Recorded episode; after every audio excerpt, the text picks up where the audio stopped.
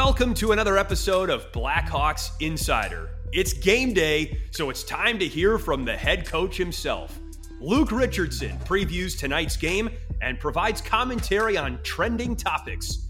So without further ado, here's Coach. Well, Coach, thanks very much for joining us here on a Sunday afternoon. And boy, the uh, the leaks uh, uh, on the boat just keep getting larger and larger, and the water's falling through. But uh, as a head coach, and knowing for the last couple of days that you're you're without obviously Connor Bedard, and now you're without Nick Foligno, and about 38 million more. Um, what are your you know just some thoughts and how you prepare for for this game and going forward as well? Yeah, well, once we get over uh, you know trying to get our lineup set where we think it's the gives us the best opportunity for today um, you know, we go right back into that positive mode of, uh, you know, how, how we're going to play, how we're going to maybe rotate someone into that position, um, you know, to fill like Connor's spot and Nick's spot, whether it be on the power play or five on five or penalty kill even. Um, you know, we get right into game mode and uh, how are we going to win today and how, uh, what's our best options uh, at, you know, and uh, I think the, the guys just are, getting used to that right now, our coaching staff. It's been a, an ongoing uh, carousel of players going out and not a lot coming back in. So until that happens, until we start getting guys back, which is hopefully soon, uh, we got to continue to push. And, and sometimes you play a little more straightforward, um, simple, non flashy hockey, and it's a little hard work mentality, and that gets the job done. And that's what we're looking for today. We were talking uh, just earlier about you playing on the Philadelphia Flyers. You lost a great player in, in, Eric Lindros, who became a Hall of Famer. So, in your experiences, when that does happen, at least for the unforeseeable future, do you just see more? And did you see more from your team in Philadelphia when a big star player like that went down?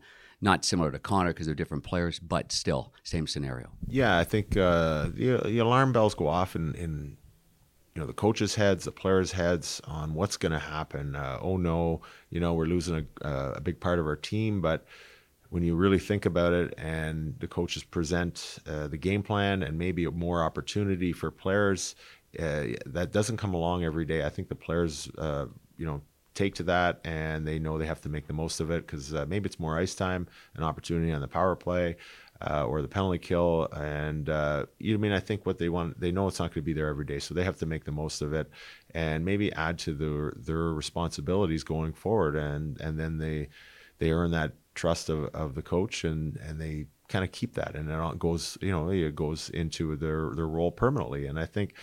You know that's what our job is here today to make the players believe that they can get the job done and uh, believe in the the uh, style we're going to play, and uh, these guys have been working the last two games, and I go, you have to see it's coming. And we get some bounces the right way. The other night, we might have got a bigger lead and held that and got the win in New Jersey, but we didn't. So we need just a little bit more today. Well, when speaking of a little bit more, and you're not going to get it because Rem's not going to be here. You know Rem from your Montreal days. Uh, since he's not going to be here, I won't spend a whole lot of time on him. But uh, for Zach Sanford, another opportunity for a big six foot four forward. Yeah, and he I just uh, talked to him last night really quickly and not a lot yet today. He is excited for the opportunity. He goes, "I'm really looking forward to getting here today and jumping right in." And uh, you love to hear that as a coach. And I know he knows it's an opportunity. It's a fresh start for him. I'm sure he knows Chicago well from being back in the St. Louis days when he started, and he should be familiar with the building and the hype here before the game. And I think um, what it is is, you know, I mean, he's a guy that's big.